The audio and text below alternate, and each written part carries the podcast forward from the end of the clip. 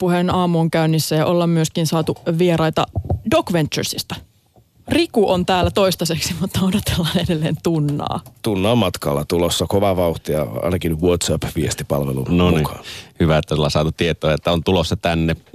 Ovi on auki jatkuvasti, tunna ihan, ihan vapaa Tännehän tulemaan. rampataan niin kuin hollitupaan. Näin se on, Puheeseen. Se näin on kuule on. puheen aamun meininki. Pyörö, pyöröovet käy jatkuvasti. Riku, uusi kausi käyntiin ensi viikolla Doc Venturesista.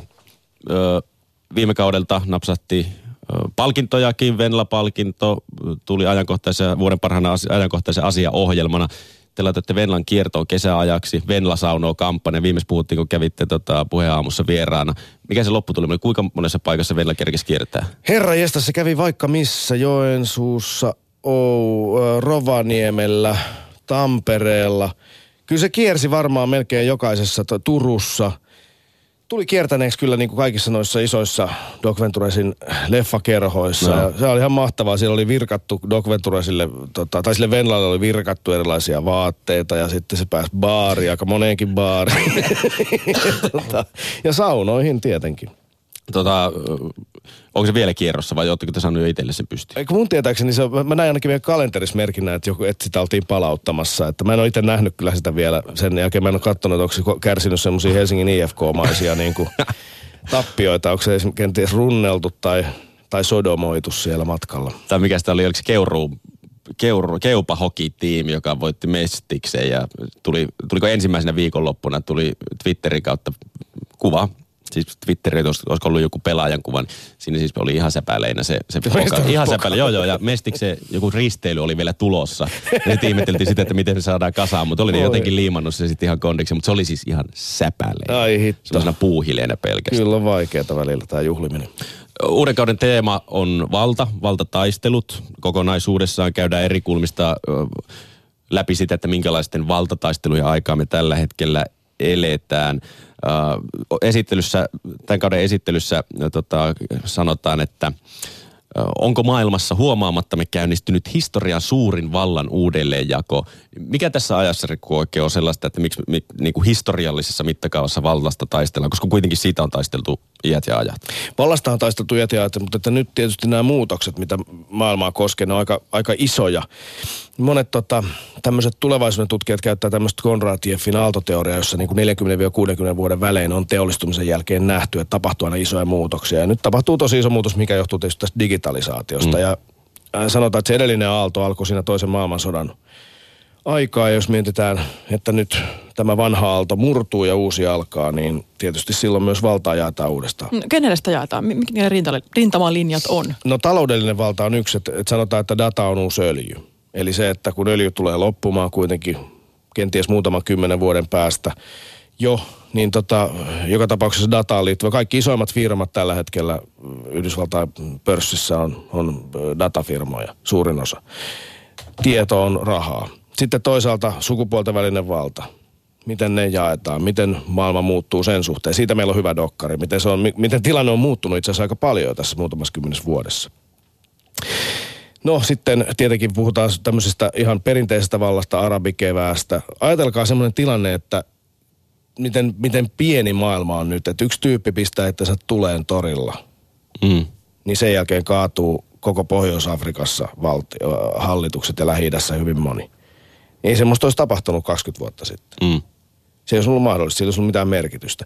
Täällä on tämmöisiä niin valtavia tavallaan isoja prosesseja käynnissä, että sen takia meitä kiinnostaa tämä valta.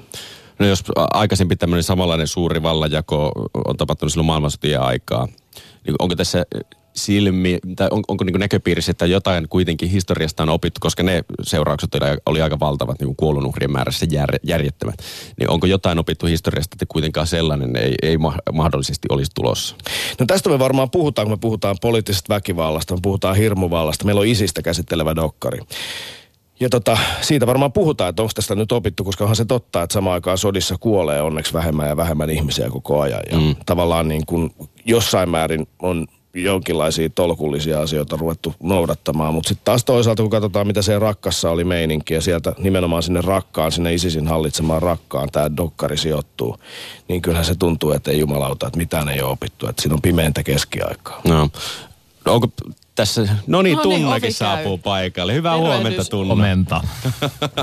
Kävi inhimillinen moga. Olin katsonut kalenterimerkinnän väärin. Ei se mitään. Riku täällä jo antoi, antoi oikeita tietoa siitä, että mitä on tapahtunut. Ei, oho, oho, jaha, mitä se oli? Ei, mit, tota, kuitenkaan ruukia ei ollut. Pääsit paikalle ihan, ihan hy. Semi hyvin, No no, kyllä niin, hyvä. totta kai oli pitkät valot tuolla ja kaikkea muuta, mitä pystyy. Myös bensa loppui lähes. Joten mä jouduin, mä jouduin siis aluksi oli on kyllä Joo, ei, kun näin, näin on siis melkein loppui bensa. Ja, tota, ja sit mä jouduin menemään siis tankkaamaan. Joo. No hyvä, että kuitenkin pääsit paikalle. Joo, kiitos. loistavaa. Kiitos, Loistavaa. mahtavaa olla täällä. Puhutaan tällä annetaan sulle vähän heads siitä, että mitä tässä ollaan keskusteltu. Puhutaan siis Doc Venturesin uudesta kaudesta tässä ja valtataistelusta, valtateemasta. Ja nyt kun Riku sanoi, että digitalisaatio on se iso tekijä tässä, mikä nyt sitä, sitä valtaa jakaa uudelleen, niin onko tässä niinku meille tunne siitä, että isot valtataistelut on käynnissä, niin nimenomaan tämän digitalisaation kautta sosiaalinen media, me nähdään koko ajan, kun Donald Trump lähettää twiittiä haukkuen Kim Jong-unia, mikä ennen muina oli ihan mahdotonta. Että tollaisia juttuja ei ollut julkisuudessa. Niin on, onko se osa syy siihen, että meillä on semmoinen fiilis, että tässä nyt on jotain suurta tapahtumassa? No ihan varmasti siis toikin liittyy siihen, että kaikki on tavallaan tapahtuu nyt. Mm. Sekin on mielenkiintoista miettiä, miten se vaikuttaa meidän, meidän ihan tavalliseen olemiseen. Tämä FOMO, fear of missing out, niin sehän lisääntyy ihan älyttömästi, kun me eletään tämmöisessä nyt, nyt, nyt, nyt tapahtuu. Juuri nyt voisi olla paremmat bileet jossain muualla. Juuri nyt joku ö, nauttii elämästä enemmän kuin minä. Mä nauroin, kun joku heitti tuossa lomien loputtua tämmöisen sosiaalisen median pika-analyysin. Olisiko se ollut sitten Twitterissä, että Facebook on yhtä kuin mun perhe on parempi kuin sun, Instagram on yhtä kuin mun loma on parempi kuin sun, ja sitten Twitter on yhtä kuin mä oon fiksumpi kuin sä. Toi on synkkää, koska periaatteessa ihmiset hyvissä aikeissa niitä kuvia varmaan sinne laittaa, haluaa jakaa niitä hyviä hetkiä ja hyviä muistoja ja tuottaa ehkä iloa muille, mutta sitten kun ne kasautuu, niin sitten ne näyttää helposti tuolta. Itse asiassa mainittiin tänään myöskin eh, Milonoffin Eero, koska hän puhuu vastikään Helsingin Sanomissa siitä, että hän on suorastaan jättäytynyt pois sosiaalisesta mediasta, koska kokee, että hukkaa itsensä sitä kautta. Joo, se on ollut mielenkiintoista seurata vierestä, että et, et kuinka joku on pystynyt totaalisesti luopumaan sosiaalisesta mediasta, mutta en nyt ihan ehkä, siis jos ajatellaan vaikka WhatsApp-ryhmiä ja näin, jotka on enenevissä määrin sosiaalista mediaa ja sinne ollaan siirtymässä, niin kyllähän se tietenkin ihan pakollisestikin on tällaisissa, mutta ei Facebookissa, ei Instagramissa, et cetera. Mm, viestit on eri juttu sitten. Niin, niin mutta se on, sehän on menossa kohti tämmöistä niin kuin pi- pienempiä yhteisöjä, ei välttämättä samalla tavalla julkista meininkiä kuin aikaisemmin. Mutta sä et lähtisi samalle linjalle kuin veljes. Ei, mutta tällä hetkellä siis mä poistin viime viikolla äh, Facebook-appin äh, kännykästäni, koska se vie multa liikaa aikaa. En ole siis poistunut sieltä, mutta appin poistin ja voin sanoa, että on ihan, mä oon aika passiivinen Facebookin käyttäjä, mutta voin sanoa, että mä oon, mä oon todella niin kuin rankasti koukussa siihen. Eli pakko oli poistaa. Vähän niin kuin pullot kotoota. No auttoiko se? Koska me tuossa sitäkin mietittiin, että et, et se, että poistaa kokonaan, niin rupeaa käykö siinä sitten niin, että miettii lopulta sitä aika paljonkin sitä sosiaalista mediaa tai sitä palvelua. Ää, no tota, joo siis to, toki mä myös puhelimella menen sinne, mutta mä, kun mä menen ton ää, Safarin kautta, niin se on tosi paljon vaikeampaa ja se näyttää huonolta ja siellä ei ole kaikki, ää, se, se ei ole vaan yhtä smoothi. Ja sitten toki koneella menen sinne, että et, et kyllä siinä on tämmöisiä kulmia. Pitäisi asentaa semmoinen joku mittari tänne puhelimeen, joka tutkisi sen, että paljon tulee käytettyä aikaa näissä tavallaan turhissa asioissa. Tämäkin on valtaa. Tämä on valtaa meidän vapaa-ajasta. Että mä just tuossa kauhistelin sitä, miten vähän mä luen kirjoja nykyään. Mm. Ja musta tuntuu, että ei kysymys ole mistään muusta että mä en ehdi. No, miksi mä ehdin ennen? Siksi, että mulla on aikasyöppä tää kädessä koko ajan. Mutta kärsittekö tekin tuosta FOMosta? Siis Ei, te, te tunnutte kuitenkin olevan koko ajan jossain ja, ja tekevän niitä kaikki juttuja, mistä ihmiset just haaveilee. Joo, siis mä kyllä, mä oon merkittävä fomoilija. Ihan ehdot-? Joo, joo, ihan ehdottomasti. Ja mitä vanhemmaksi tulee, niin sitä enemmän ton asiankaan jollain tavalla chillaa. Mutta kyllä mä oon ollut aina aika paha fomomies. Niin, no, fomofoobikko, tota noin, niin, niin. Kyllä tässä jo, jossain määrin ehkä, mutta tota, sen huomaa, että ehkä silloin kun jotenkin tuntuu, että ei ole tyytyväinen, niin mä luulen, että silloin myös nämä sosiaalisen median huonot puolet, niin kuin, mm. että joo, että sun perhe on parempi kuin mun ja sun loma oli parempi kuin mun. Ne tulee vaan silloin, kun itsellä on vähän huono fiilis, niin alkaa silleen miettiä sitä asiaa siitä kulmasta. Vaikka ihminen on ajatellut sen ihan vaan, että hei, mulla on täällä mahtavaa, olisipa kiva, jos olisit mukana, tai että tämmöistä täällä nyt on, että siistiä, haluan jakaa tämän teille. Ja onko nämä lieveilmiöt jotenkin hetkittäisiä siinä suhteessa, että kuitenkin sosiaalinen media on kohtuullisen vähän aikaa ollut meidän keskuudessa. Että joku 15 vuotta sitten otti vähän ensimmäisiä askelia, niin nyt me ollaan siinä en tiedä, ollaanko piikissä tai missä ollaan, mutta kuitenkin me opetellaan elämään vielä sen kanssa. Sen takia näitä lieveilmiöitä tuntuu, mistä ollaan niin kovin huolissaan, niin tuntuu olevan nyt niin jumalattomasti. Niinpä sanottiin joskus, kun massamedia levisi Yhdysvalloissa, sanomalehdet levisi 1800-luvulla, että, että silloin alkuvaiheessa ne julkaisi ihan mitä sattuu. Aivan siis hirvittävää shaisseja ja sai aikaan myös niin kuin monenlaista kaaosta, koska ihmiset ei ollut mitään kontrollia siis siitä, että minkälainen, eikä ollut luotu sääntöjä siitä, mm. että millä tavalla sananvapautta pitää käyttää. Ja tota, ehkä tässä on jotain samaa. Silloin ne säännöt luotiin ja syntyi jonkinlainen ö, laatu media, mutta sitten toisaalta tietenkin se keskittyi harvojen käsiin se valta, mitä mediaa voi käyttää. Ja nyt me ollaan samassa tilanteessa, tai ei ihan samassa, koska silloin ei kaikki pääse. Nyt pääsee kaikki, ihan mm. kuka vaan. Kuka kärkevimmin sanoo, se voittaa. Kyllä varmaan sen ymmärtäminen, että jokainen on itse vastuussa, tulee olemaan tulevaisuudessa se tärkein tendenssi tuossa. Niin on se jotenkin sääntöjä tuntunut muuttava jo itse demokratian teossakin, koska nyt on vanhat poliitikot, jotka jättäytyy pois eduskunnasta, on ilmassut selkeästi huolensa siitä, että miten politiikkaa tehdään. Tänä päivänä on ilmassut sen, että he on vähän väsyneet siihen, että nykyään se on vain päivän kohusta toiseen, eikä semmoista pitkäjänteistä politiikkaa pysty oikein tekemään millään tavalla. Ja Yle Uutiset viikonloppuna kyseli sitten nuoremmilta kansanedustajilta, että onko tosiaan näin, että politiikka, se fiilis politiikassa on toi ja siellä tota keskustan kanssa edustaja Hanna Kosonenkin sanoi, että sosiaalisen median logiikka on muuttanut menoa Arkadian mäellä. Että se on muokannut suuntaa, että onko se murtamassa demokraattista toimintaa et, niin kuin sosiaalinen median pelisäännöt. No niinpä, sen takia just tämä valta on meillä nyt Framilla, että tässä tuntuu, että valta on niin monella tavalla ö, muuttumassa ja sen, sen logiikka on muuttumassa. Tämä on tosi hyvä kysymys. Minkälaisia erilaisia tulokulmia teille tähän valtatematiikkaan on tällä kaudella muutakin kuin esimerkiksi e- ensi viikolla aloitatte Miitsuulla? No meillä on, meillä on sitten tota, seuraavana leffana, meillä on todella hieno elokuva The Work-niminen äh, Jairus McLearin ohjaama elokuva ja se kertoo semmoisesta intensiivisestä ryhmäterapiasta ja meillä on aiheena – Meillä on Me Too jälkeen aiheena He Too.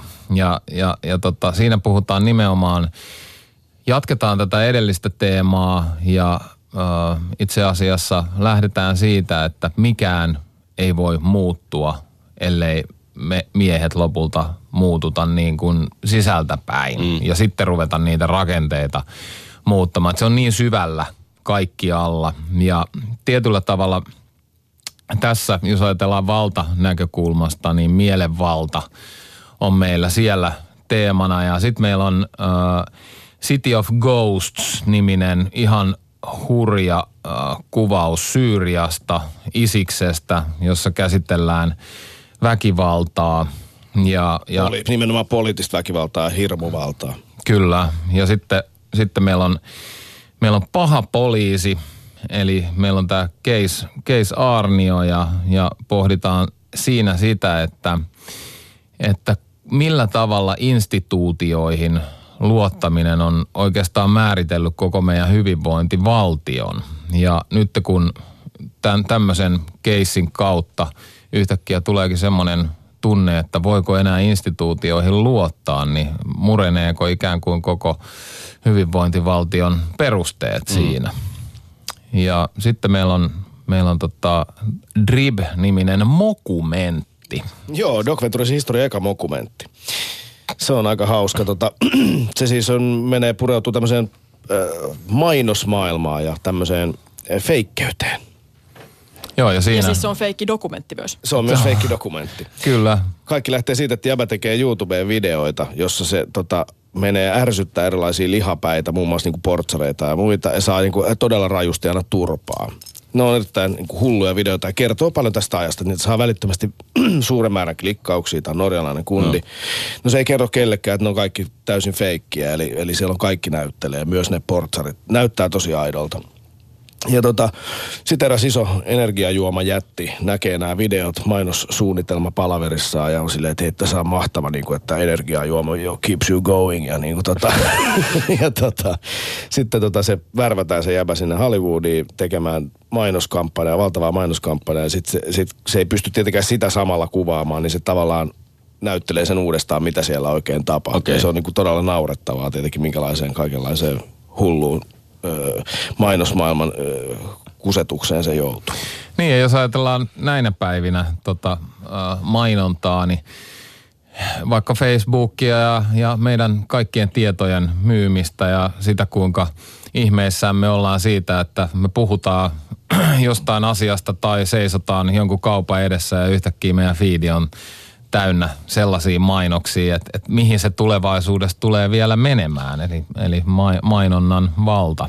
Niin, tai jos lukee lehtiä esimerkiksi, lehtien verkkosivuilla, niin mistä sä huomaat sieltä, että mikä on mainos ja mikä ei, kun aletaan kirjoittaa jo artikkeleita mainos, tai mainostamaan artikkeleilla, jossa lopussa on vain pienellä präntätty, että tämä on sitten maksettu mainos. Niinpä sisältörajat niin, katoaa. Näin jo, että mikä siinä sitten on ymmärrys, että mikä on mainostusta tulevaisuudessa, kun ka- kaikki mainostaa jotain. Todella tuossa se onkin hauskaa, että tyyppi tekee feikkivideoita, mm. jotka sitten menee täydestä mainosfirmalle, joka tekee, haluaa tehdä uudet tavallaan omasta kulmastaan feikit videot, jossa toimii monella tasolla. Metatasoja me tulee.